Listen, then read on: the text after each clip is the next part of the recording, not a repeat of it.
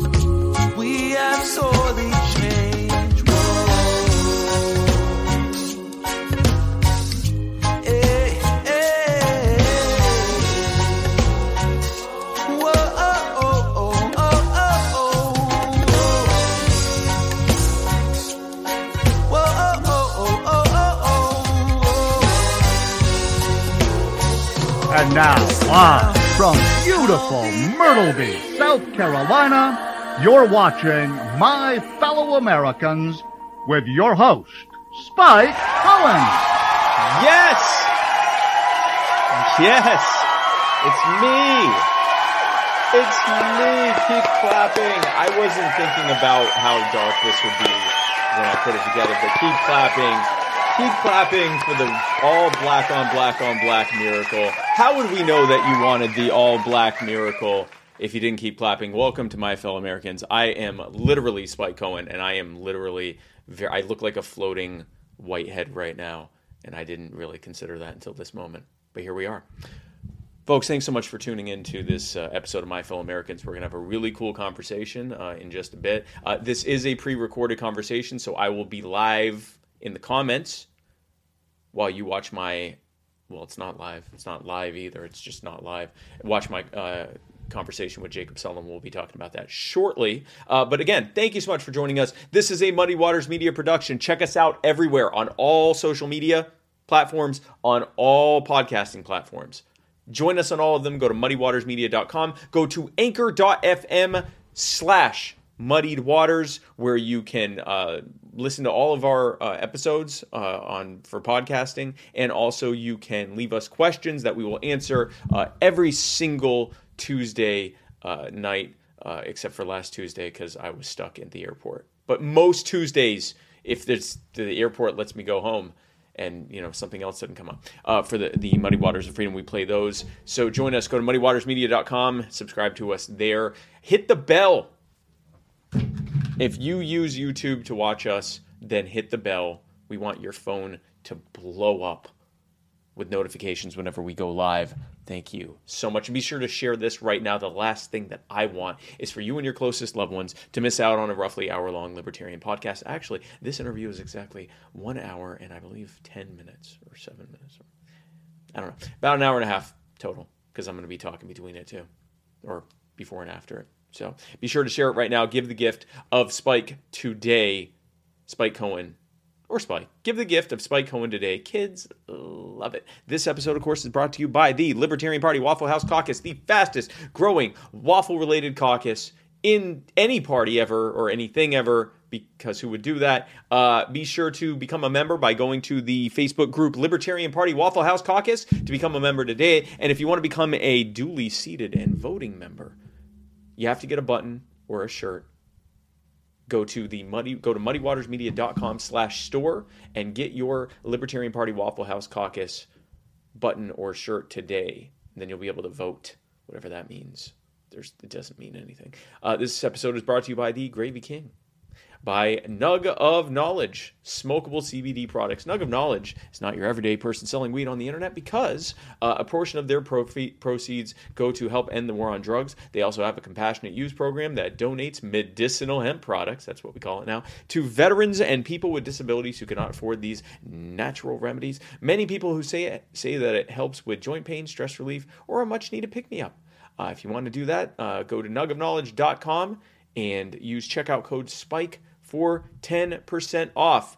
Joe Soloski, the key to Pennsylvania success. Joe Soloski is running for governor of Pennsylvania as a libertarian. If you want to help him, go to Joe Soloski, J O E S O L O S K I dot com. I said that right, uh, dot com to uh, help him in his run today. This episode is brought to you by the aptly named Mudwater. If you woke up today and said, hey, I'm sick of coffee. I want something that's got masala chai, cacao, mushrooms, turmeric, sea salt, cinnamon, and literally nothing else. Well, folks, I have some fantastic news for you. Go to muddywatersmedia.com slash mud and you can buy some mud water today, and it actually doesn't taste terrible. This episode is brought to you also by, oh, God, I didn't put it in the thing. Hold on. I gotta pull it up. I feel terrible. I forgot. Jack Casey is selling his books. Hopefully he's watching and he will put the name of those books in in the comments and where you can buy them. But you can buy them. Fantastic books. Look it up. Jack Casey. He has these books. One of them has a butterfly with a knife. I mean, that's it's a good book. It's a good that's I mean that's got to be good. Jack Casey. Uh, and finally, this episode, as always, is and has been brought to you by Chris Reynolds, personal injury attorney, Chris Reynolds, attorney at law. Uh, if you find yourself personally injured in Florida, then he will sue whoever did that to you and make them pay. And I don't mean make them pay like just hold them account, but actually make them pay you real dollar bills that you can trade for Dogecoin. I don't know why you really shouldn't. Dogecoin's a hyperinflationary. It's like it's a meme coin. I even bought some because it just keeps going up, but it's not real, folks. Like there's no ecosystem. It's hyperinflationary. There's no scarcity. I don't know what the hell's going on. Like just because someone keeps tweeting about it, like you don't, you don't have to do it. And yes, I got some too for the same reason you did. This is Tulip Mania. It's Dogecoin Mania personal injury attorney Chris Reynolds, attorney at law, uh, he will not be able to sue Dogecoin for you because they've literally said that it is a joke.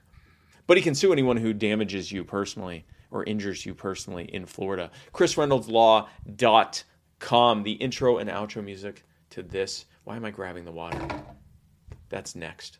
The intro and outro music to this and every single freaking episode of My Fellow Americans that has ever been aired and will ever be aired comes from the amazing and talented Mr. Joe Davi. That's J O D A V I. Check him out on Facebook, on SoundCloud. Go to his Bandcamp joedavimusic.bandcamp.com buy his entire discography. It is amazing. It's like 25 bucks. He's got new music coming out now. He's got a new album. He's got a secret uh, launch party that's happening in the stockton lodi california area. Go to joe davi's facebook message him say you want to go to it pay whatever it costs to go there. The man is a music legend and i love him.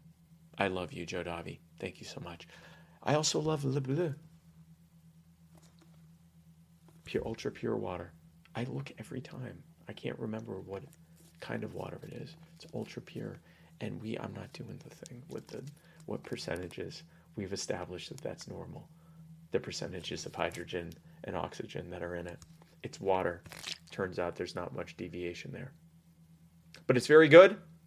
It's kosher. It's made in America. It's BPA free, just like me. I don't I don't know if I have VPAs. I don't know what those are, but I am kosher. Well, actually I'm not kosher. I am made in America though. And I'm Jewish, but I'm not kosher, which actually makes it worse. Shout out to Tamron Turks' mom and him as always. Folks, I had a really cool guest. I, I, the interview wasn't that long ago. It was only a couple hours ago, so it's still fresh in my mind. Uh, he's an incredible guy. He's a senior editor at Reason. We had a really cool conversation about the war on drugs uh, and his perspective on it. He has been writing about this for decades. Like his first book came out in 98, and he's been writing ever since. Senior editor at Reason contributor to Town Hall, many other uh, uh, publications across the country. He's a nationally syndicated, award winning author. And he got to speak to me, a Jew, in his guest room for an hour. What, a, what an amazing triumph for him that is. So I'm going to go ahead and play this. I will be in the comments, so don't act up. Now you can act up. I'll probably be acting up too. So I will be in the comments, so let's hang out together. And with no further ado, here is my episode, my interview with Mr. Jacob Sullum. Folks, my guest tonight is a senior editor at Reason Magazine and a nationally syndicated columnist. Uh, he's also the author of two critically acclaimed books Saying Yes in Defense of Drug Use uh, back in 2004, and For Your Own Good The Anti Smoking Crusade and the Tyranny of Public Health. Uh, ladies and gentlemen, by the way, I didn't edit this, so there might be like some spots in there that are kind of wonky. I think I don't think so. I think I actually I think this was like a one and done number, but there might be something weird in there, so we can enjoy that together. My fellow Americans, please welcome to the show Mr. Jacob Sullum. Jacob, so much for coming on. Sure, thanks for having me. I'm, I'm, right off the bat had something fun happen there. I think that might have been what I was thinking of. Anyway, enjoy. I'm happy to have you on. And folks, uh, be sure to uh, tune in with your thoughts and questions. And Jake, I, well, actually, no, this is pre-recorded, so I will let you know in the comments if you are right or wrong. Now, uh, Jacob, before we get started talking about all of this, I'm, I'm always interested when I see people that you know they're they're editors and authors on on uh, and experts on very specific uh, policies and, and specific issues. What is it that uh, led you to you know really dive down and, and get um, as I guess um, as much expertise on specifically on drug policy as it was. Was there a specific moment that something happened, or sort of a gradual evolution into that type of thing? Tell us a little bit about the the genesis story of what led to you becoming a, a nationally acclaimed author and, and, contributor on this subject. Well, uh, I guess I mean in a way, drug policy was sort of my entree to libertarianism um, rather than the, than the other way around. Um, I, have been interested in altered states of consciousness since I was a kid. Really, I was fascinated by by dreams um, and lu- lucid dreaming in particular. And um, as I got older, I, I looked. There's this there's this collection called uh, "Altered States of Consciousness" by uh, by uh, edited by I think Charles Tart. That I probably I probably read that in late high school or early college. And uh, it explores the links between all these different methods that people use uh, to change the way they perceive and think and feel. Um, and and then once I started um, trying drugs myself, I found that very interesting. The way they their effects, uh, how they affect different people differently. They affect the same person differently depending upon the context um, what they call drug set and setting being the main factors that uh, uh, produce the experience. And I thought that was quite interesting just from a, a psychological perspective. I was a psychology major and and a sociological perspective uh, because the context really matters in terms of how people react to drugs and, and lots of other right. experiences as well. Um, so as I was becoming interested in that, I also became aware, or pretty much was always aware, that there were laws regulating how people could change their consciousness, which always seemed insane to me. I mean, that seemed utterly arbitrary. Um, that the government should be trying to dictate that sort of thing at all, but especially uh, drawing really arbitrary distinctions between certain, in the case of drugs, between the drugs that are uh, officially approved and, and the ones that are prescribed uh, usually with no uh, sound scientific basis for distinguishing between these different psychoactive substances. Um, and so uh, I guess thinking about that made me think more broadly about what the government's proper role is, uh, especially in terms of trying to override individual choices. And that was a big part of the push toward becoming a libertarian. Um, and and once I sort of became a professional libertarian, I found you know I've been writing about this stuff for uh, like 30 years or so now, and um, Right. and it's it's endlessly fascinating, really, because uh, on the one hand, the government finds all kinds of crazy new ways to screw things up. Always, always new things. Always, Yes. uh, new uh, uh, unintended consequences, although there are consequences that, that that absolutely could have been predicted if you look at the history of drug control in the U.S. and elsewhere.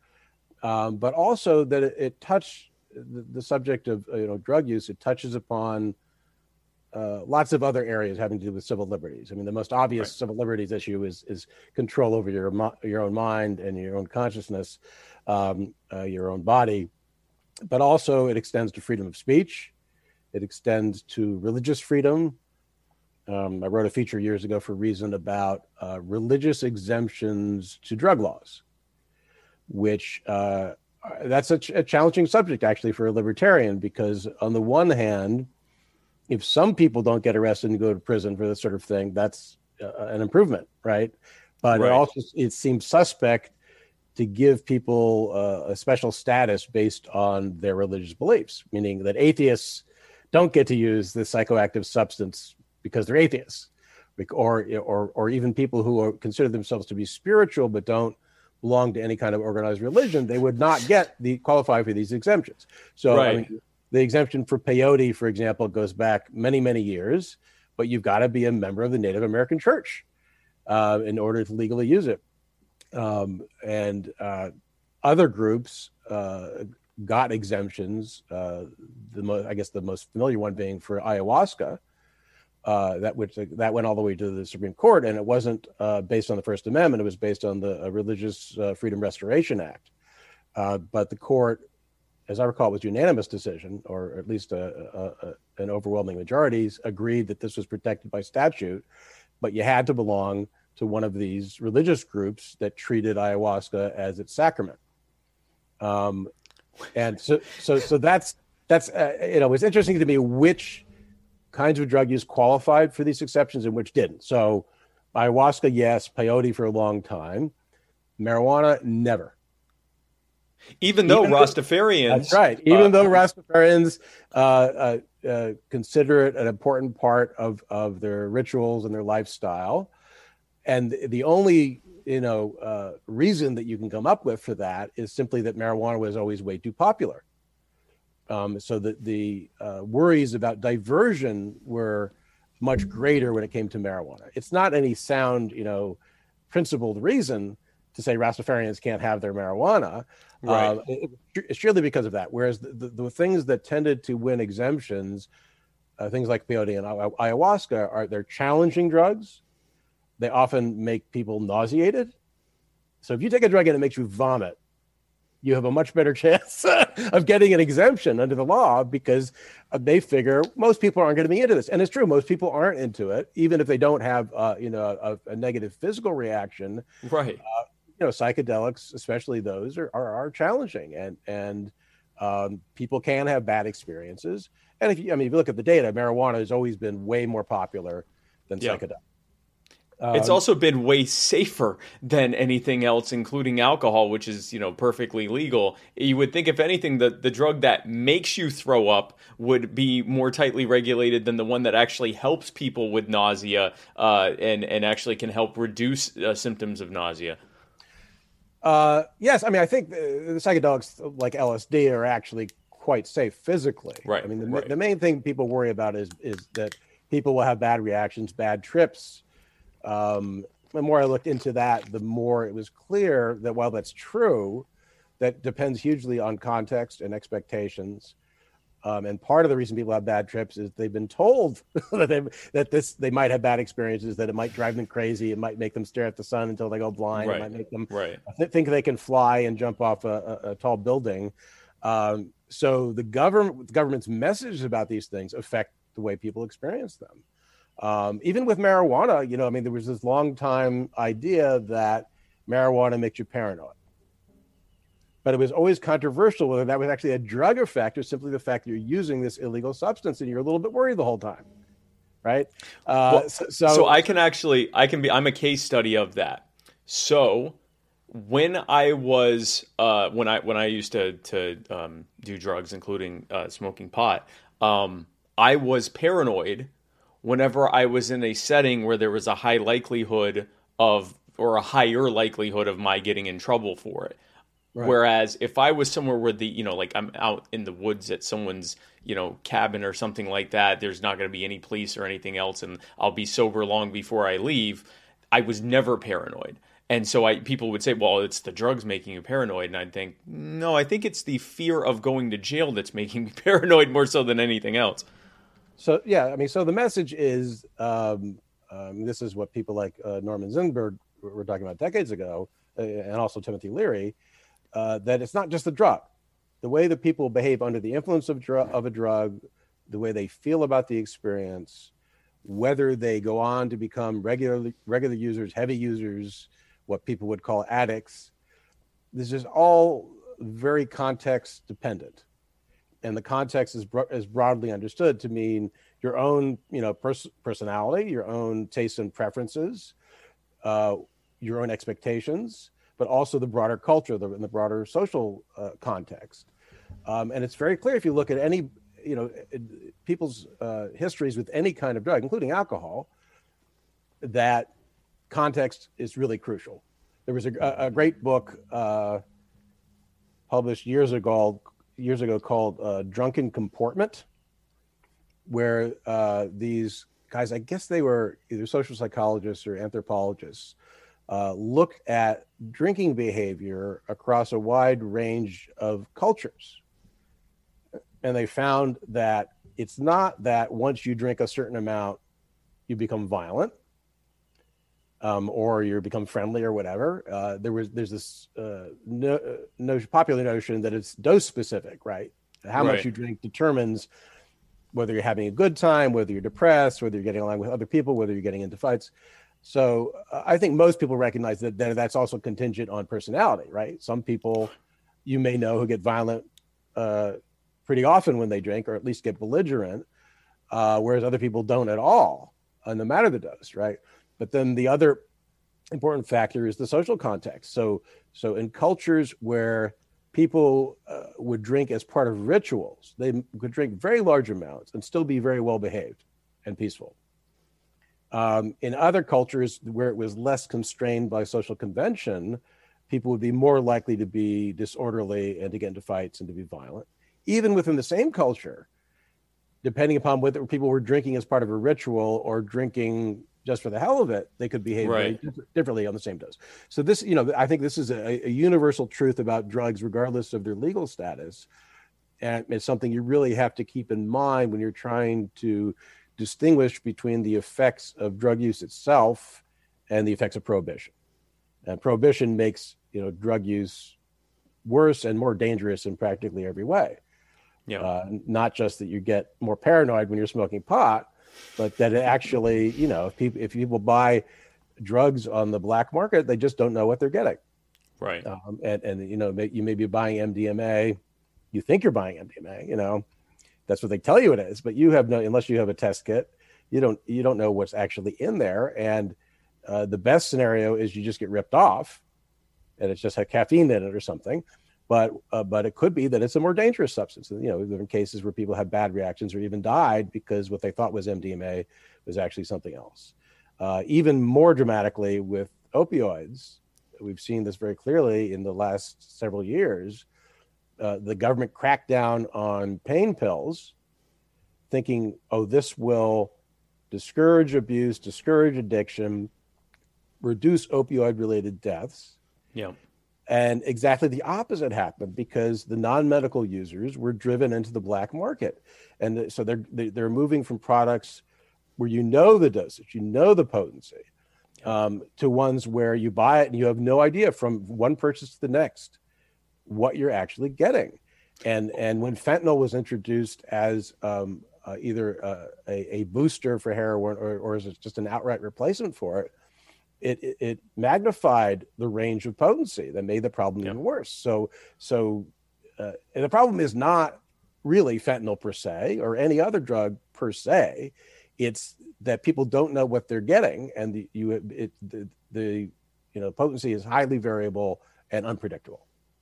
So, so th- that policy of cracking down on pain pills to reduce opioid-related deaths had just the opposite effect, and you can see that in the in the, the upward trend in opioid-related deaths not only continued but accelerated. At at the same time, the government was succeeding by their own standard in you know in driving down uh, opioid prescriptions. Of course, at the same time, you, you're you're hurting lots of legitimate patients who can no Mhm. longer get the medication they need to control their pain. I mean, that's another thing I've been writing about for decades because it's just it's so outrageous. Because like even if you're not uh, worried about drug users, which I am, but you know, some maybe some people aren't aren't uh, that sympathetic to recreational drug users. When you have patients who depend upon these drugs to make their lives livable, livable, tolerable, um, who suddenly can't get the medication they need because somebody else, right, is abusing these drugs. That's just I can't see how that can be morally justified uh, from any from any perspective. Yeah. So, like I In said, fact, so that, I- yeah. In so fact, inter- I actually yeah, go ahead. no, go ahead. No, I was just going to say on the campaign trail last year, I can't tell you how many people. It's well over a couple dozen people that I met, and they would tell me the same story over and over again. Because I would always do Q and A and try to meet as many people as I could on the trail and hear their stories. And uh, and I can't tell you how many people I talked to that uh, either they were veterans or they got in an accident or something happened where they were having a chronic pain issue. They were taking pain pills, and then one day their pain management doctor said, "You've reached your FDA limit. You can't take, uh, you can't get, you know, these pills prescribed anymore.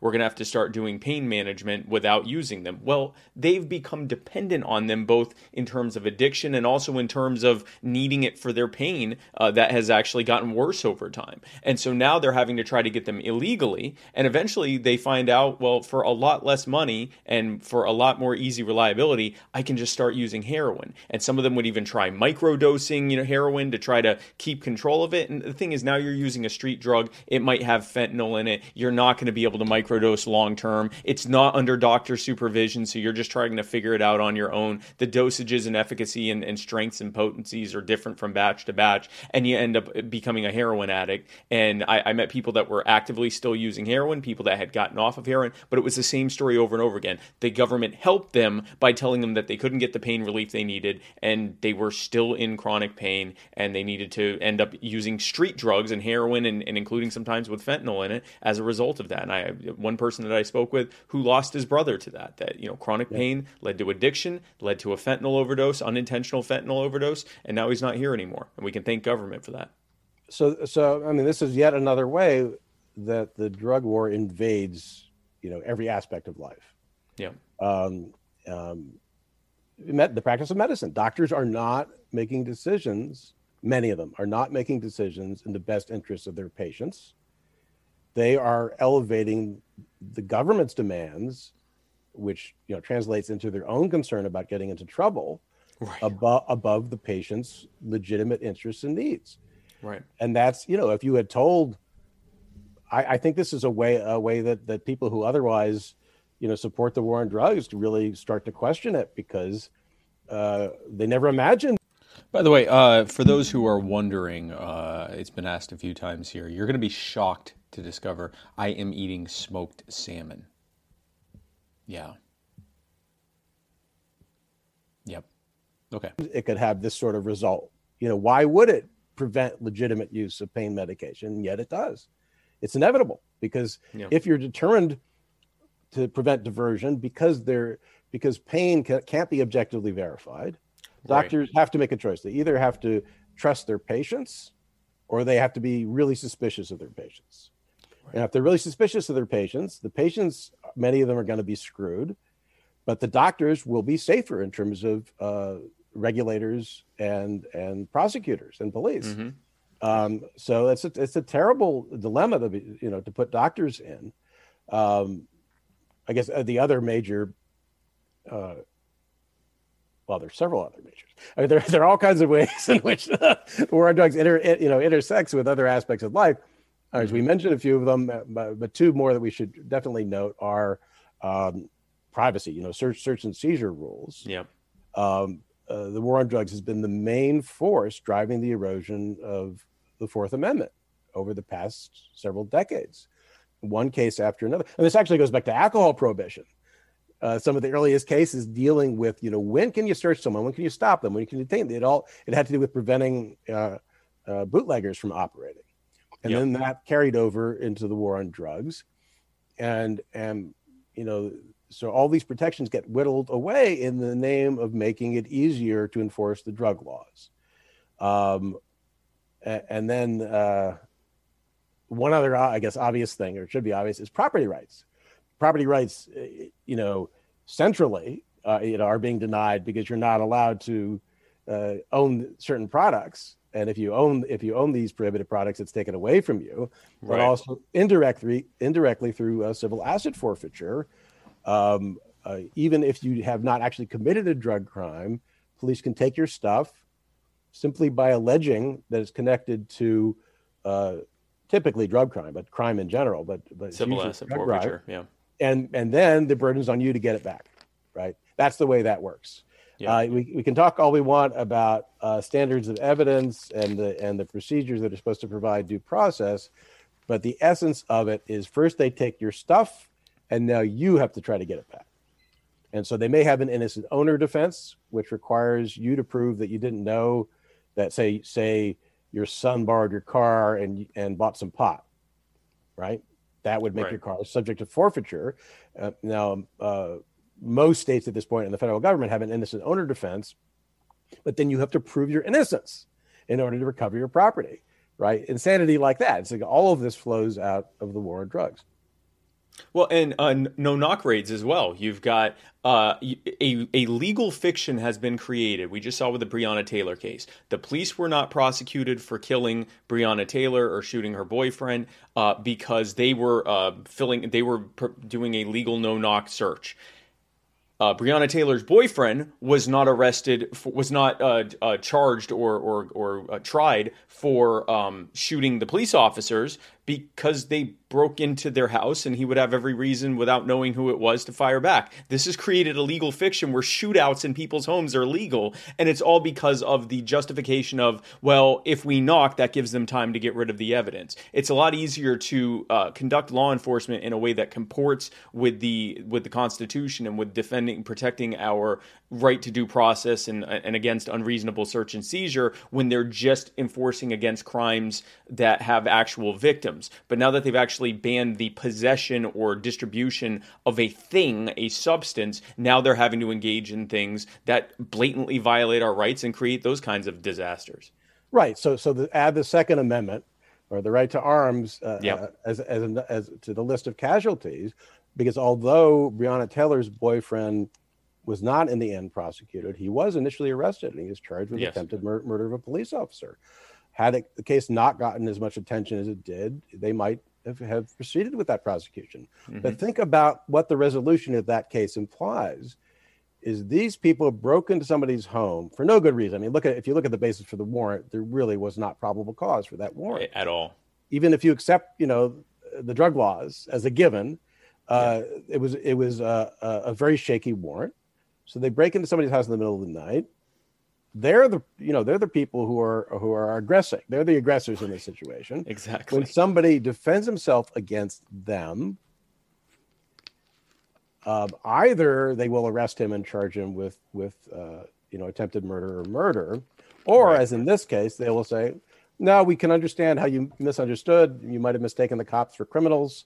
Uh, Right. no, no surprise, really. I'm not Right, sure, right. I'm not, sure, I'm not sure that's really a mistake in this context. They're they- operating the same way exactly. they They're they're they're moving the same way. Yeah. So, but then if you say, well, was he was in his rights to defend himself, you have a situation where both the cops who killed Breonna Taylor and her boyfriend, who was def- trying to defend her and himself against them, are somehow in the right, somehow lawfully use violence. That Yes. seems crazy, right? Yep. And that's you know, a puzzle that's created entirely uh, by laws like these.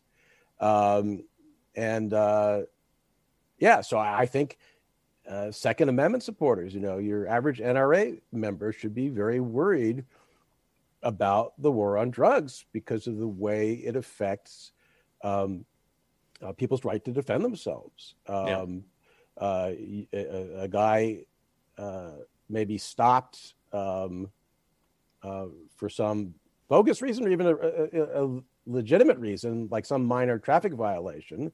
and it can escalate into an armed confrontation if he happens to have a, a, gun, even if he's legally carrying the gun. Yeah, he can easily end up dead.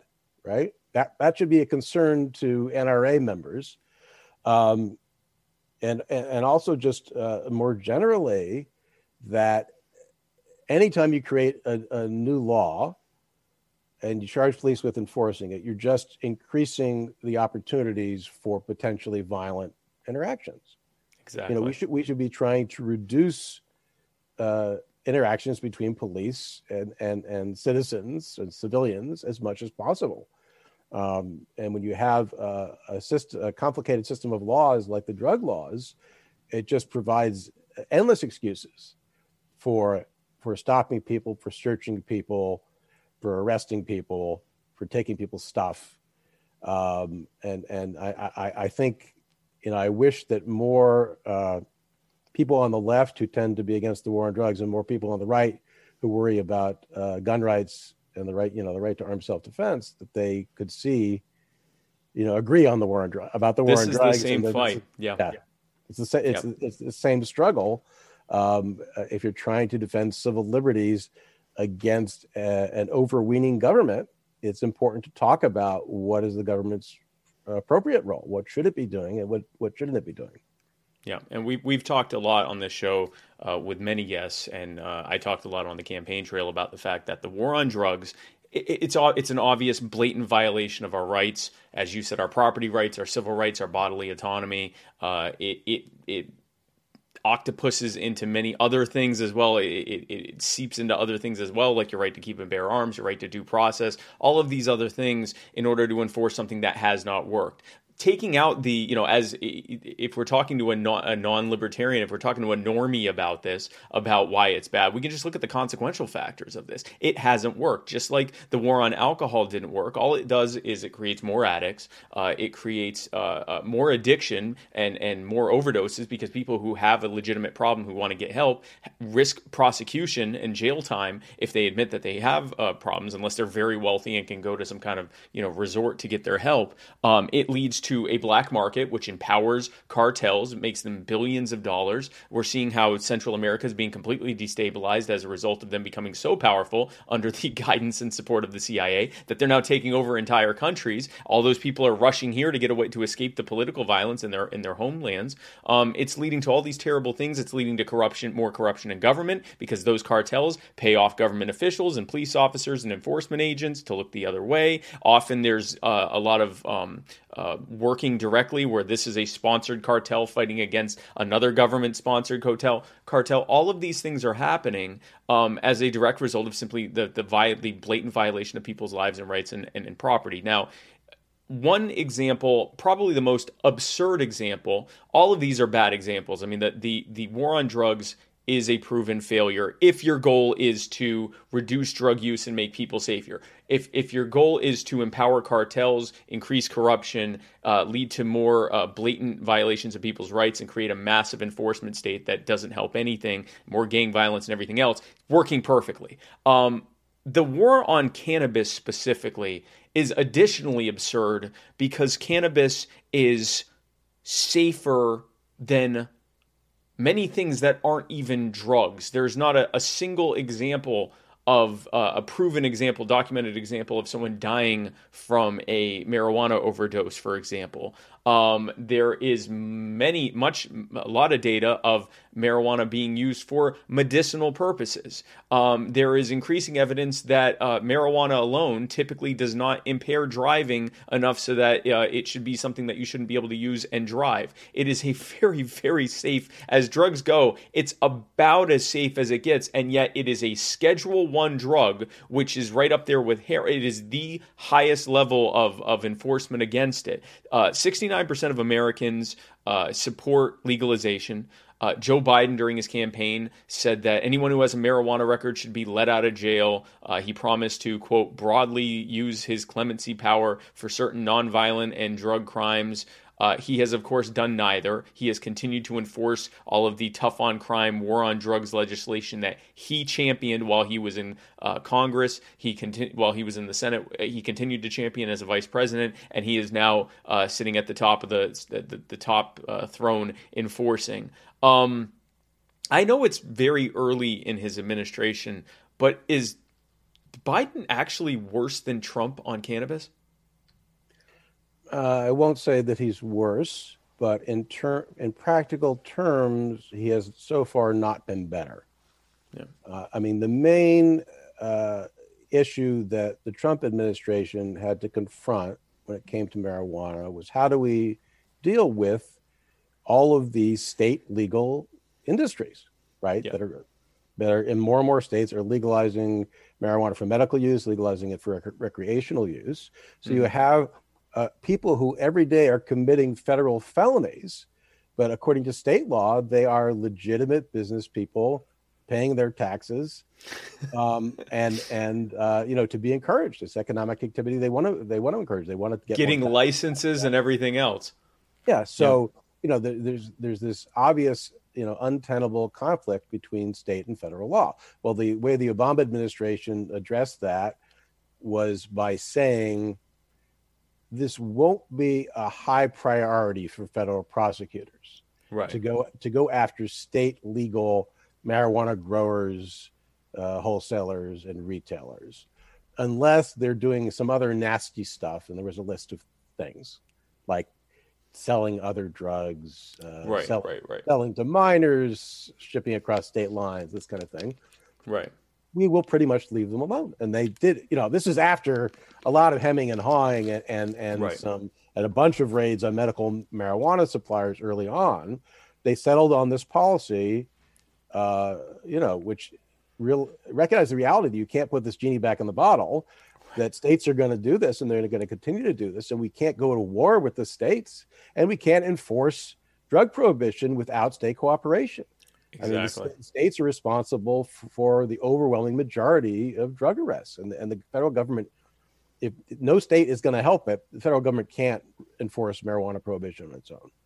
So they recognize that, but they, you know, they hadn't changed the law, so they couldn't just say we're not going to enforce this. They just made it a low enforcement priority, which meant, for practical purposes, even though all of these marijuana entrepreneurs were committing felonies every day, they could be pretty confident they weren't, weren't going to get arrested, to go to prison. They could be pretty confident their property wouldn't be seized or the people Right. uh, that they dealt with would not um, have their property seized.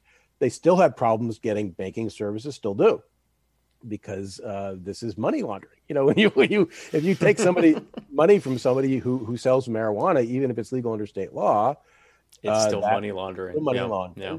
And so there were some some halfway assurances from regulators uh, in the Obama administration on that score, saying to banks, "Well, you still have to file these activity reports. Um, you know, we probably won't ruin your business, and you know, probably Throw you in prison Well, for a RICO impose- statute. Yeah. impose devastating fines on you, that sort of thing. But that's still, you know, there's obviously a chilling effect there, and it's still a problem.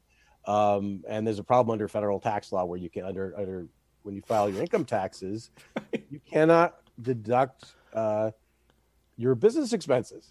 Because So they're illegal. Yeah. Right, uh, uh, with with one bizarre exception, which is the cost of goods sold, which is the marijuana itself. That you can deduct under under federal tax law, but you know if you buy coffee for your employees, you can't deduct that. Can't If do you that. That's illegal. Pay them salaries. drug you, know, outfit. you can't you can't deduct that. Right. So so it's still quite difficult and complicated for legal reasons to operate one of these businesses, but people manage.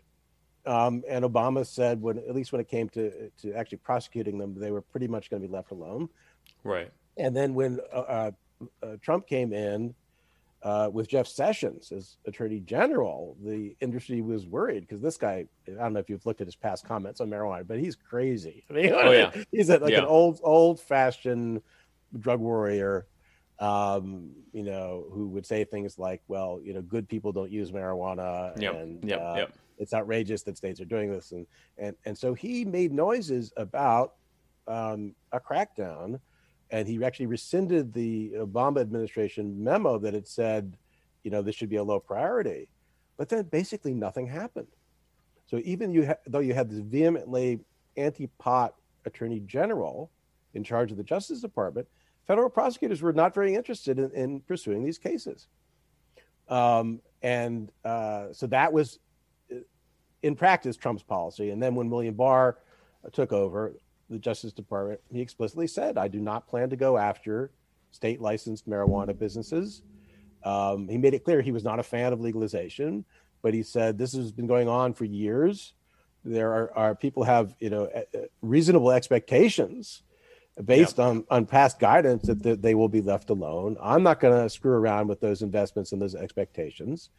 Um, but really, Congress ought to change the law so that you no longer have this conflict, um, if that's what Congress wants. Right. Right. So that was their position, and that and that is also uh, the the the Biden administration's position. Uh, the new Attorney General Merrick Garland said basically the same thing. We're not going to be going after uh, these state legal uh, marijuana businesses. Uh, he can't make it legal. You know, Congress has to do that, but um, they can, uh, you know, hold back and not and not prosecute people. So in that sense, it's it, it's the same. It's pretty much the same. Yeah. The other other ways in which uh, Biden indicated that he, that he would be different, he has not followed through on yet. Um, one of the things he said was he wants to decriminalize uh, low level marijuana possession at the federal level, which, you know, I guess is a nice gesture, but it, I was going to say, does that even matter? Almost, no, it, it, I don't want to say it doesn't matter because, you know, there may be the occasional marijuana user who happens to get busted and charged under federal law, but right. it's a tiny, tiny share of federal cases. Yeah. So the practical significance of that is, is infinitesimal.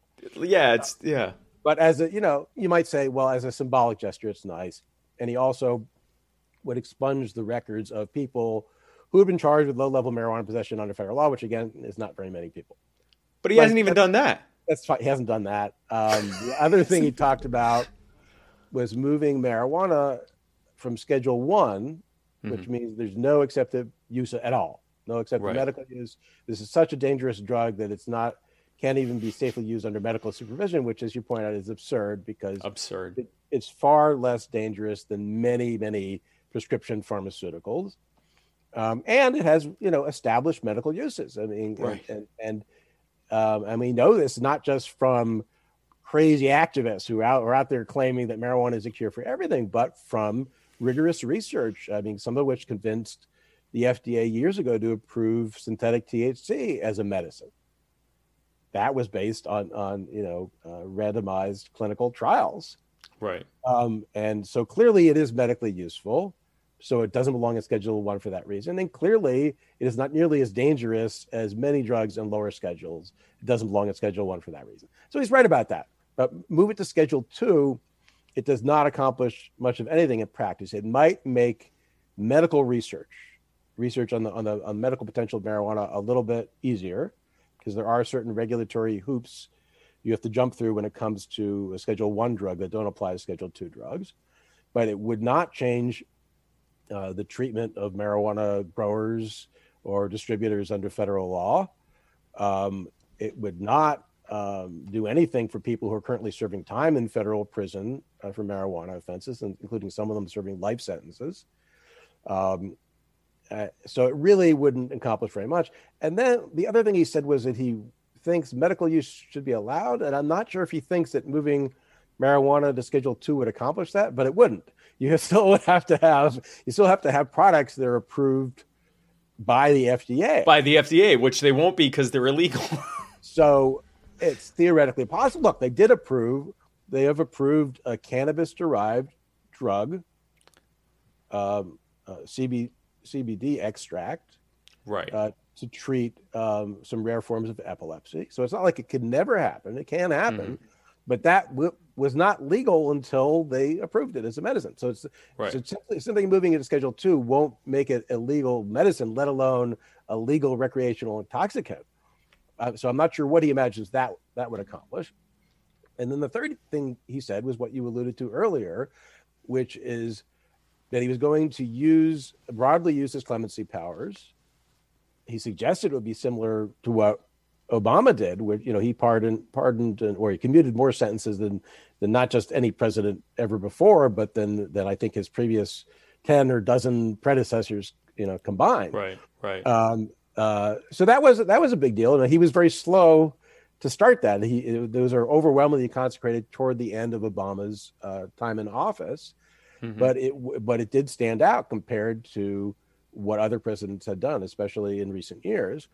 So uh, Biden suggested he would he would do that for certain nonviolent or and or drug offenses. I'm not sure exactly how I put it, but and, and then on at least one occasion during a debate in um, before he got the nomination, he said something to the effect of of anybody who who who's you know in prison for marijuana should be released.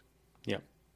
Now that's striking because it's not, in other words, not just low level users. His, the language he used suggested that nobody should be in prison for marijuana, which implies that all of these people serving long sentences in federal prison for importing marijuana, for transporting marijuana, for growing marijuana, that they should be released. You know, so if you combine that with his promise to use his clemency powers very broadly, it suggests that he should start doing that.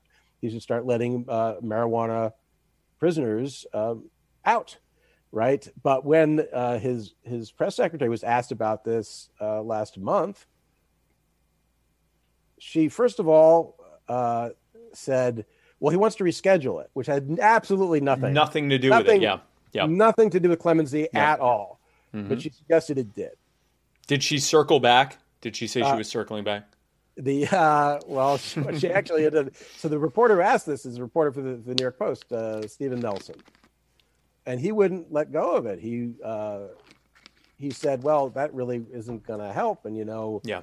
uh, uh, Biden is largely responsible for these policies that put these people in prison, and now and Yep. shouldn't he? Now that he supposedly is a reformer, shouldn't he do something about it? And she, uh, the first time around, she uh, used this bogus diversion about moving marijuana to Schedule Two, which had nothing to do with the subject. The next day, he asked her again: "Is he going to is is uh, Biden going to keep his promise to release uh, people serving time for marijuana from federal prison?" And sh- and and she did not deny that Biden had made that promise. Now you can imagine she could say he misspoke. He didn't really mean what he said, something like it. She didn't say that Yeah. he again brought up rescheduling, which still was irrelevant.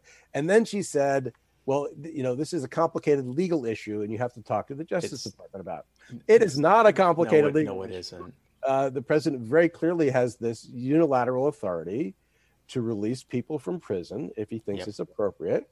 And based on on what Biden has said, um, he uh, should think it's appropriate to release people who are serving time for doing things that you can earn lots of money doing now legally Yep. in 17 states if you look just at, at recreational marijuana and 36 states if you include medical marijuana states. It's really outrageous. I mean it's i mean it's like after alcohol prohibition if you left everybody who uh, was serving time for volstead act violations to rot in prison. Um, it's the same sort of thing. Um, and all right so we know he, he doesn't support legalization. Uh, his press secretary made that clear again last month Yeah. because he was specifically asked there are a couple of bills one in the, in the house one in the senate that are coming up and it would remove marijuana entirely from the schedules of controlled substances not move it from one to two but m- meaning it would repeal the federal ban on marijuana Was this the MORE Act? uh, the MORE Act was one of them. That's supposed to be Okay. reintroduced. That was passed by the by the House uh, Mhm. last year, but it never was taken up by the Senate. Um, and then Chuck Schumer in the Senate is promising that he's going to introduce something similar soon. So, uh, yeah, I, I'm not sure anything like that is, is going to pass the current Senate, but Right. imagine that imagine that it did. Was the question? Would Biden sign it? And she made it clear that he would not which is, to be fair, that is consistent with the position he has taken all along. So he never said, unlike almost everybody else who ran for the Democratic presidential nomination, including his running mate, including his current vice, president, um, he never supported uh, repealing the federal ban. He did say states should be allowed to legalize if they want to, which again does not go any further than than what Trump said and did. In fact, Um, it, correct me if I'm wrong. Did Trump not say, I, and maybe I'm making this up, but did he not say at one point that if uh, legislation went to his desk that uh, made uh, marijuana, at least marijuana use legal at the federal level, that he would sign that? Uh, what he indicated a couple of times was that he would be open to signing a bill that would make an exception to federal law for state legal marijuana activity. Okay, okay. So if they legalize it, then it's okay. Right. So if it's Okay. legal, and if what you're doing is legal under under under the law of your state, you won't be prosecuted under federal law for that. Okay. Okay. Uh, that was that was the the, the the the basic idea, and that he seemed willing to support at least at a, a couple of times. He said that. Biden has not said anything like that, as far as I know. Um, and you simply you can't resolve this current situation, the conflict between state and federal law, just Hmm. by you know tinkering with the classification of marijuana. You Right. have to re- remove it from the schedules entirely. Um, so, man, I mean, it seems like this is a good opportunity for bipartisan agreement, right? You have all these Republicans and conservatives who believe in federalism and states' rights. Mhm. I mean, according, according to the, the, the Quinni- Quinnipiac University, uh, I'm not sure if I'm saying that right, poll that was conducted last month, um, even most Republicans now support legalization. Yeah, a near su- a, a super majority of Republicans support it now too. But even if even if you're a Republican who doesn't support legalization, if you're a principled constitution constitutionalist or a principled federalist, you should Yep. say, well, states, this is something State states level. Yep. Yep. Um, uh, and of course, there's the whole business angle uh, to it. Um, uh, being in favor of less regulation, you know, Republicans are supposed to be in favor of less regulation. There's Um, also uh, there's and- also and- the the con- the uh, fiscal conservative uh, argument. It's costing a freaking fortune running this war on cannabis when instead tax revenue could be created for or at the very least not be spending money on the enforcement. So it's actually a fiscally conservative position to end the war at least on cannabis if not the entire war on drugs as well because it's been a proven failure. It's not helping anything and it's just wasting uh, well over a trillion dollars at this point, and, and many trillions once you factor in inflation that's been spent at the federal level. So it, there's not really a good argument, uh, can listen, you own a cartel uh, to to continue the this war on drugs, and yet you know Biden continues it unabated. Yeah, so I mean, I think, well, of course, what I think should be appealing is not necessarily what, what members of Congress actually find appealing, but it seems to me that a very straightforward bill along the lines of what Trump said he was willing to accept, Mhm. that simply said, if if this conduct is legal under state law, Mhm. growing marijuana, distributing marijuana, uh, uh, possessing marijuana, um, it, it will it, will not violate federal law. So you carve that out of the Controlled Substances Act, and that's all it, it did. That would be a huge improvement over the current situation, and it conceivably could attract at least a few Republicans in both houses, which is all you would need. Um, the problem is, judging from the MORE Act and from I haven't seen what what Schumer has in mind, but I assume that it is similar. Right. Uh, Democrats don't want a, a, simple approach like that. They want to have a bill that uh, addresses equity issues, that Yeah. spends spends money on grants for uh, victims of the drug war who would like to become, you know, marijuana entrepreneurs. Uh, they want to tax it at the federal level. Yeah. Um, they want to regulate it at the federal level. Um, and once you introduce all these elements, many of which are going to be repellent, even Yeah. to Republicans who are sympathetic to marijuana reform, Yep. Yep. Yep. Uh, uh, you've created needless division, um, and I think you've doomed the bill. Um, and you know, maybe that's fine for Democrats. Maybe they just want to be able to say we wanted to legalize marijuana, and the Republicans wouldn't let us. Yep. Pretty but much. I think, but I think a cleaner approach would have better odds of passing, and Biden might even sign it. You know, if it were, uh, you know, uh, if it had bipartisan support and it basically just said what he claims to want, which is Yep. that states should be allowed to do this and the federal government should shouldn't interfere. Well, it is interfering right now, even if it's not actively prosecuting people or seizing their property. Just the threat of that is actively is, is interfering with with state decisions. So if if Biden were true to his word, and he did say this on the campaign trail, and he did say this on his campaign website, that states should be free to legalize, that that choice should be left up to them. If he really believed that, then he would want to eliminate uh, this conflict between state and federal law.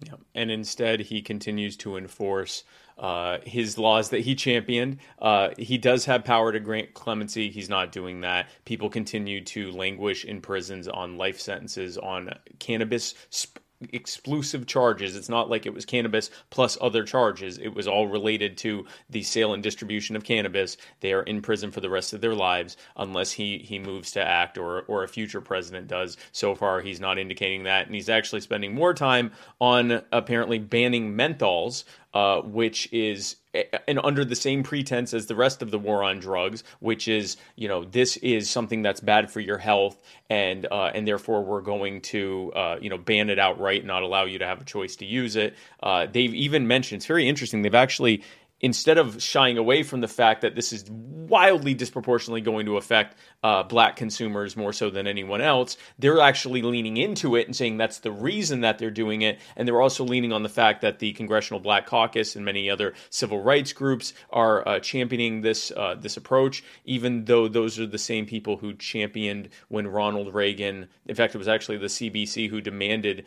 that Ronald Reagan uh, introduce the zero tolerance policies on crack cocaine, which led to the wild differences in sentencing between crack and powder cocaine, which led to the wildly disproportionate sentencing between black offenders and white offenders, since crack cocaine was primarily used by black people, thanks to the CIA, we now know. Uh, but as as a result well, of all of this, and, and and so you know this it it seems like this is still moving forward. We're going to use government as a bludgeon to tell people what they can put in their bodies, and if it disproportionately harms poor people and people of color, oh well yeah, I mean, I, I think the ban on uh, menthol cigarettes, which to be fair was something the FDA was talking about during the Trump administration. Mm-hmm.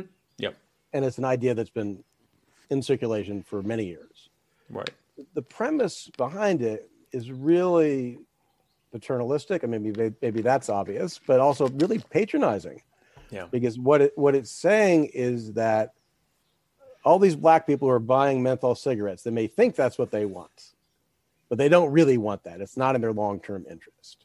Right. Um, and the theory with menthol is that, um, well, there are a couple of arguments. One is that it's more appealing to uh, underage smokers because it's it's easier to smoke, it's easier to inhale and keep in, um, and that it encourages uh, people to hold smoke longer, to breathe it more deeply, and therefore that it might make cigarettes more dangerous. That, that, that, those are that's those are the two basic ideas. Okay, right. Um, but but the whole premise is that black smokers don't know what they're doing. We yep. have to make decisions for them, and so, like you said, on the face of it, this looks like you're targeting a product that is overwhelmingly favored by a by a minority group. Yeah, it seems like you're attacking that minority group that's what it seems like to me, you know. That's and they've literally said they've yeah. literally said, you that, know, part of our reasoning behind this is that black people are using it more. I mean, they're no. pretty. They're all but saying we we're we're creating another bludgeon for for the the no, state they, and its enforcement mechanism to use okay, against but, them. But but the key thing is that they don't see it that way. At least they don't right. describe it that way. From their perspective, they're helping black people by removing this temptation. Yes. and I think, you know, a lot of them honestly believe that, right? right. Like I said, that's really patronizing attitude. Um, uh, and uh, it's bound. I mean, it's like they learn nothing, nothing from what went before, right? Yeah. If you say these products are really appealing to people, that's why we have to ban them. And you're right, then it obviously means they're gonna they're gonna be black market substitutes, right?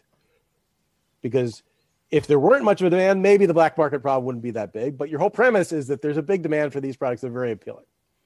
So that means there will be a black market supply. Exactly. And who and who is going to bear the brunt of efforts to stamp out that black market? It's going to be black people. It's going to be uh, poor people, the same people who tend to get screwed over by the war on drugs. Right. Um, so this is just adding uh, yet another target. Um, in the name of public health, in the name of helping the people who are actually going to be hurt by this policy. But you see that across the board. I mean, this is really just importing rhetoric from the war on illegal drugs to a new area because the whole I mean, look at what Biden says about drug users. Now, he used to say they have you have to come down hard on them because without them you wouldn't have a black market, which is true, by the way. it was right in that observation, you know. Yes. Uh, um, which makes you wonder why do dealers get treated more severely than than users? Than right? the users. It's the, the the, users- the demand exactly. the Yep. users are the one who are committing the sin, and it's and the dealers are just helping them do it, right? Yes. So he used to say, uh, back when he was a really gung ho drug warrior, you have to crack down on users hard. You got to punish them, um, because uh, without them, we wouldn't have this problem. But now he portrays users as victims, and so instead of putting them in prison, he wants to lock them up in rehab centers. Now, if you are a drug user and you get busted, depending upon like the the uh, setting of the, the rehab center and the specific conditions of your confinement, you might very well prefer that. So I'm not going to deny that. That might very well be better than going to prison for an individual drug user. Right. But what is really objectionable about it is that you're you're trying to pretend that punishment is treatment. It's medical treatment.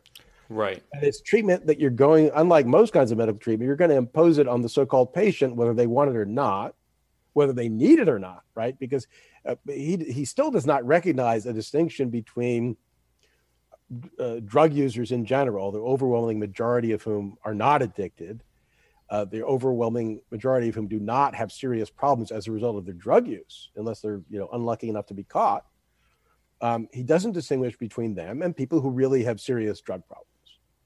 And it's the same mistake that people might make if they ever did make this mistake by saying all drinkers, you know, are are are a problem. We need to stop. Are alcoholic and they need to stop. Yeah. right as opposed to talking about people for whom uh, you know drinking is a problem and asking well why is it a problem? And would you like some help with that? I mean usually people who have drinking problems are not forced into treatment unless there's some kind of uh, criminal justice angle like like like driving while intoxicated or vehicular Right. manslaughter right, if if they mind their own business and they just drink uh, in the privacy of their homes and they're slowly drinking themselves to death uh, nobody's going to force them into treatment right but Biden's attitude is that with illegal drug users, at least, uh, they should be forced into treatment, and they should welcome that help because that's what I think is appropriate, right?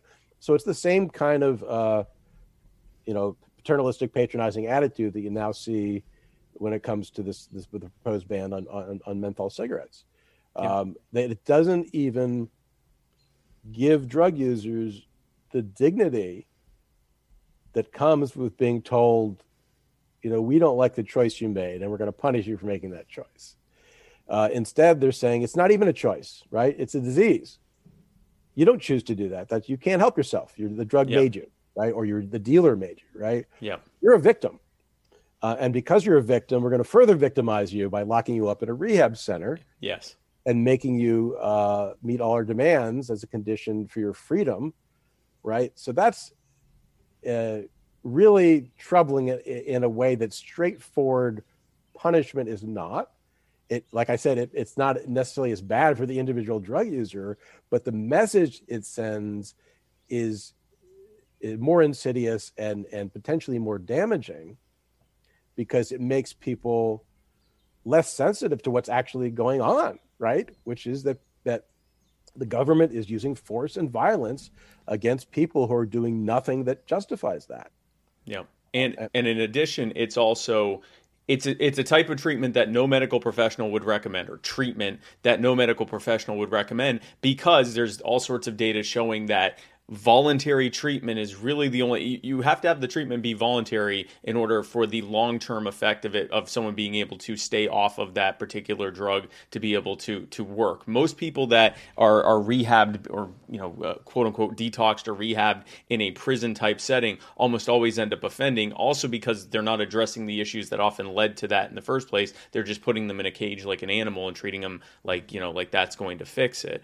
Um, I, I do want to ask you this and, and give you the the, the final word on this because I mean, the, uh, being clear, the menthol ban is basically just an extension of the war on drugs. We're actually seeing a an escalation of the war on drugs into a whole new front. Overall, on on cannabis, on drugs, what do you think the next four years are going to look like? Do you think there's going to be improvement? Do you think it's going to be pretty much the status quo moving forward? Do you think it's going to get worse? I, I, I kind of leave you with the with the final word on this. Uh, Jacob Sullum, the floor is yours. Uh, well, I would say first of all, I was very pleasantly surprised at how quickly, it may not seem quick, but how quickly uh, uh pot prohibition uh, started to crumble and continued to crumble. I didn't expect it to happen this soon. I thought probably by the time I died, it would at least begin, you know. But the fact that, uh, I mean, every time there are these ballot measures uh, for voters to, you know, say yes or no to, I'm always sure that that either none of them will win or that most of them will lose, and I'm always wrong. So that's so that's uh, that's encouraging. I'm glad uh, you're wrong on that. I'm glad we're yeah. glad you're wrong there.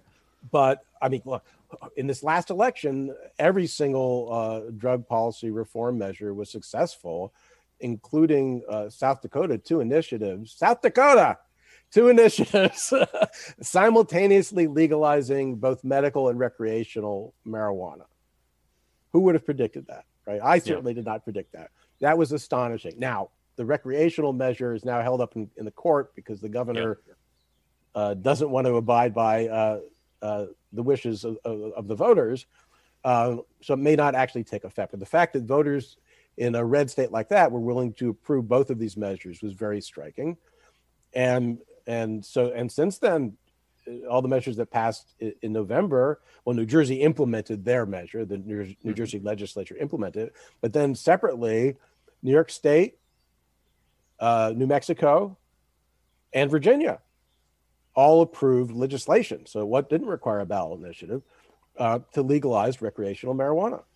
So now we're at uh, 17 states, 18 if you count South Dakota, which is iffy, and it's just going to continue to grow. Now that you actually have uh, legislators legislatures doing this, it is not dependent on the ballot initiative process anymore. So it doesn't require that the state allow you know voters to to to change the law in that way.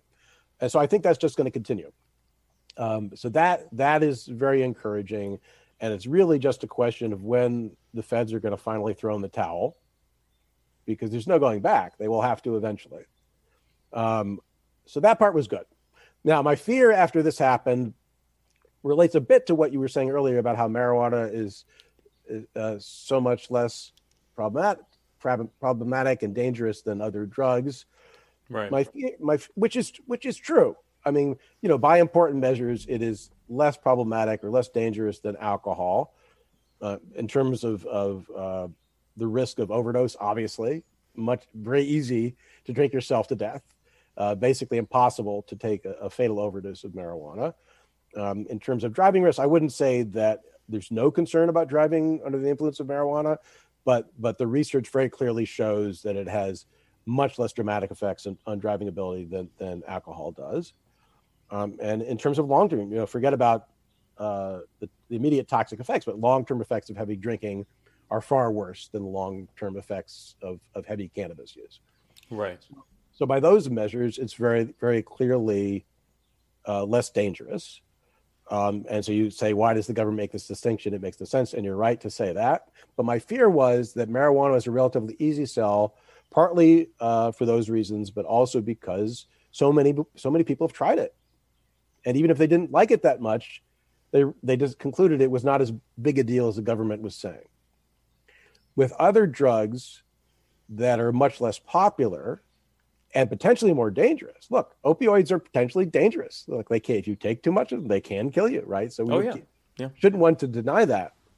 But we don't want to be in a position of implying that it's only the safer drugs that should be legalized. Right, of course. It's, it's, precisely the most dangerous drugs that should be legalized because banning them only makes them even more dangerous, makes it even harder to address those hazards and try to minimize them. Right. So I was a little bit, um, again, it's tr- true to form. I was, skept- I was skeptical and I was pessimistic that the impulse to allow people to use marijuana, then allow people to supply, you know, marijuana to to uh, cannabis consumers, that that would be uh, generalized and applied to other drugs as well, because voters and politicians don't think very systematically, and they don't really think in terms of principles.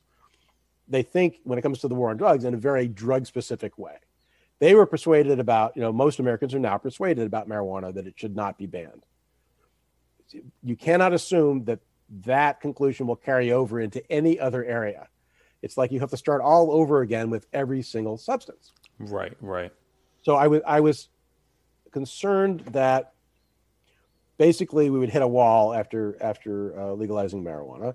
So I was encouraged to see a few things in the last election. Um, there were a couple of initiatives dealing with psychedelics. One of them in Oregon will actually allow the use of psilocybin at state licensed centers. You don't need a specific medical or psychiatric diagnosis. Um, and you, you can use it for personal growth, for psychological issues. Right. Is you know, it's it's pretty open. Of course, you still have to use it this in this government licensed and approved setting, but uh, none of the people involved are going to get arrested or, you know, have their property seized. Uh, so that's a huge deal. That's never happened. Never happened before. Not not since it's been banned. Has that has anything like that happened? Now this is going to take a couple years to develop the regulations, so it's not happening immediately. But that was a big right. deal. Yeah. And meanwhile, in Washington, they passed a, an initiative that is broader in some ways because it applies not just to psilocybin but to several several other uh, plant or fungus based uh, uh, psychedelics. Um, and it does not, you know, license distributors, but it, it um, tells uh, police and prosecutors should leave people alone if they're using any of these substances. It includes ayahuasca, includes peyote, psilocybin, not LSD, I guess, because that's synthetic. So, uh, but uh, but uh, includes the you know natural psychedelics. Um, and not only can people use them, but they can produce them for non-commercial purposes, share them with each other. That's a big deal because that goes further, in some ways, than the Oregon measure, but also further than these other local measures that have made uh, psilocybin specifically a low law enforcement priority. Several cities, starting with Denver, said, you know, basically you should leave these people alone. Don't be going after psilocybin users. But it still begged the question of, well, where do you get it from? You know, and can people provide it? And um, and also, it didn't actually change the penalties. It just said you should you should leave these people alone. But I see the willingness to approve that in in a bunch of cities recently uh, as a promising sign. Is that so? The logic that was applied to marijuana can now be extended to these dr- these drugs, which are not nearly as scary to the general public as they used to be, but are still Right. Mean, I'm still a minority taste. It's still something most people are not interested in using, but nevertheless, voters are willing to say if somebody wants to do that, that's fine. Let them let them do that, even if it's not for me. So that's kind of a big deal, right? That uh, they're not being necessarily self-interested about it, but they're just saying um, this is not something that justifies you know being arrested. Right. Um, and then the next step after that, as with marijuana, will be, well, what about helping people do that? Why should if if the use itself is not a crime, why should aiding and abetting that behavior be treated as a crime? Right. And that, you know, it took a long time for people to take that step with marijuana because they were uh, decriminalizing uh, low level possession back in the 70s. And it was, you know, uh, what is that? 30, 30 or 40 years before That's the, the first dispensaries, uh, you know, serving recreational customers uh, actually Right. open. Um, I'm hoping it'll take won't take as long with uh, psychedelics, and uh, Oregon's example suggests that it may not take as long. So that's promising. And then the third thing, which again look to Oregon, they passed another ballot initiative that decriminalized low-level possession of all drugs, not just marijuana, not just psychedelics, um, but uh, people who are basically possessing uh, any drug for personal use. Uh, they're not engaged in, in you know, uh, manufacture or distribution. Uh, they won't be arrested. At most, they have a, a, a, a small fine. I think it's a hundred dollar fine. Um, and the fine is waived if they agree to uh, to consult with with some experts about their drug use, but that's that's voluntary. You can just pay the fine and be done with it. Um, if you want to do a consultation, they're not going to force you into treatment. But the idea is that people who do have drug problems um, will uh, be more likely to try to get help if they want help. And it's supposed to be, you know, driven by what users actually want, which is really crucially important. That this not be forced on anybody. Right, right. All right, and again, that that's a big deal. No jurisdiction in the United States has ever done that. Has ever uh, decriminalized drug use across the board. Right. Um, so maybe that will catch on. Maybe people will see the logic that if using um, uh, marijuana isn't shouldn't be treated as a crime, if using psychedelics shouldn't be treated as a crime, maybe using these other drugs shouldn't be treated as a crime either, right? Um, and I suspect even if they do agree to that, that it'll be a long time before uh, prohibition is actually repealed and and you can actually legally obtain these drugs, uh, you know, for non-medical purposes. But those are some promising signs. Um, Oh. And you know, the marijuana thing itself um, is huge, and we shouldn't underestimate how huge that is.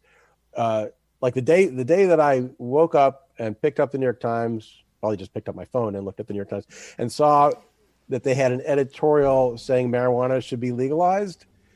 I thought maybe I've been wrong about this all these years. You know, if the New York Times is saying it should be done, then perhaps there's something wrong with my reasoning. It was really disconcerting, and, and and and and to this day, I'm still. It makes me uncomfortable to have a majority view. Um, We're not makes- libertarians are not used to everyone agreeing Yes. with us like No, this. no. That's not a It comfortable place for us. It really makes me uncomfortable. but of course, it's very encouraging that so many people have finally come around. Um, and like I said, the really the real trick is to try to get people think to think in a more uh, systematic and consistent way about these issues. Um, it really shouldn't be that much of a leap uh, to go from talking about marijuana use to talking about other kinds of drug use, where you can make the same points about how this should be something left to the individual. If people do have drug problems, it shouldn't be, you know, treatment shouldn't be forced on them, but the option should be available. That prohibition creates many more problems than it solves. Right. Um, uh, it makes drug use more dangerous. Like all, all of these insights apply across the board to every illegal drug. Uh, so, you know, the challenge now is to try to make that case. Well, I hope that your skepticism continues to be proven wrong and that you will live to see an end to the war on drugs. And you're right. The the step is it's not marijuana should be legal because it's so so comparatively safe and beneficial. It's marijuana should be legal and it's ridiculous that it's illegal because of those things, but it should be legal because government involvement and prohibition on what you can and can't put in your body makes everything worse. So I, I hope that that continues to be the trend. And uh, Jacob, thank you so much for joining me tonight. Sure. Thank you. That was a great, great interview. That guy is smart, and he has been, Jacob has been following this since I think before I was born or shortly after I was born. Um, so he's, uh, he, he had a lot of really good insights there. And unfortunately, it's, it's not a lot that we didn't know in the, in, at least in general. Uh, the war on drugs is bad. It's bad because it should, it violates our rights. It leads to bad and harmful things as a result of it. Um, anyone trying to claim that the war on drugs or any new things like wars on menthol or wars on any other new substances like vaping or, or anything like that, um, you know, anyone who's trying to claim that there isn't just mountains of data showing that these types of prohibition, prohibitive steps don't work, um, they're arguing against all available data. And yet they're the ones who are winning uh, or at least their policies and, and, ideas have been winning up until recently. Um, those are two very positive. That's a positive thing that we've seen um, is that the people are kind of realizing, you know, not only should we be making weed legal, not only should we be, be making some of these less harmful psychedelics legal, but I'm not sure government should be telling anyone what they can put in their body, and it seems like it's not really helping. Um, seems like it's just costing a fortune and uh, and causing uh, even more uh, problems uh, as a result of it. Um, so, folks, uh, thank you so much for tuning into this episode of My Fellow Americans. Um, join me. Oh, well, first, let me tell you tomorrow on the writer's block. Uh, Matt Wright will have who is his guest tomorrow? Let me pull this up. On the writer's block, the next guest will uh, Joel Getz, uh, who is running for uh, mayor of East Stroudsburg, Pennsylvania. We actually had Joel on the show uh, a couple months back on his birthday, actually.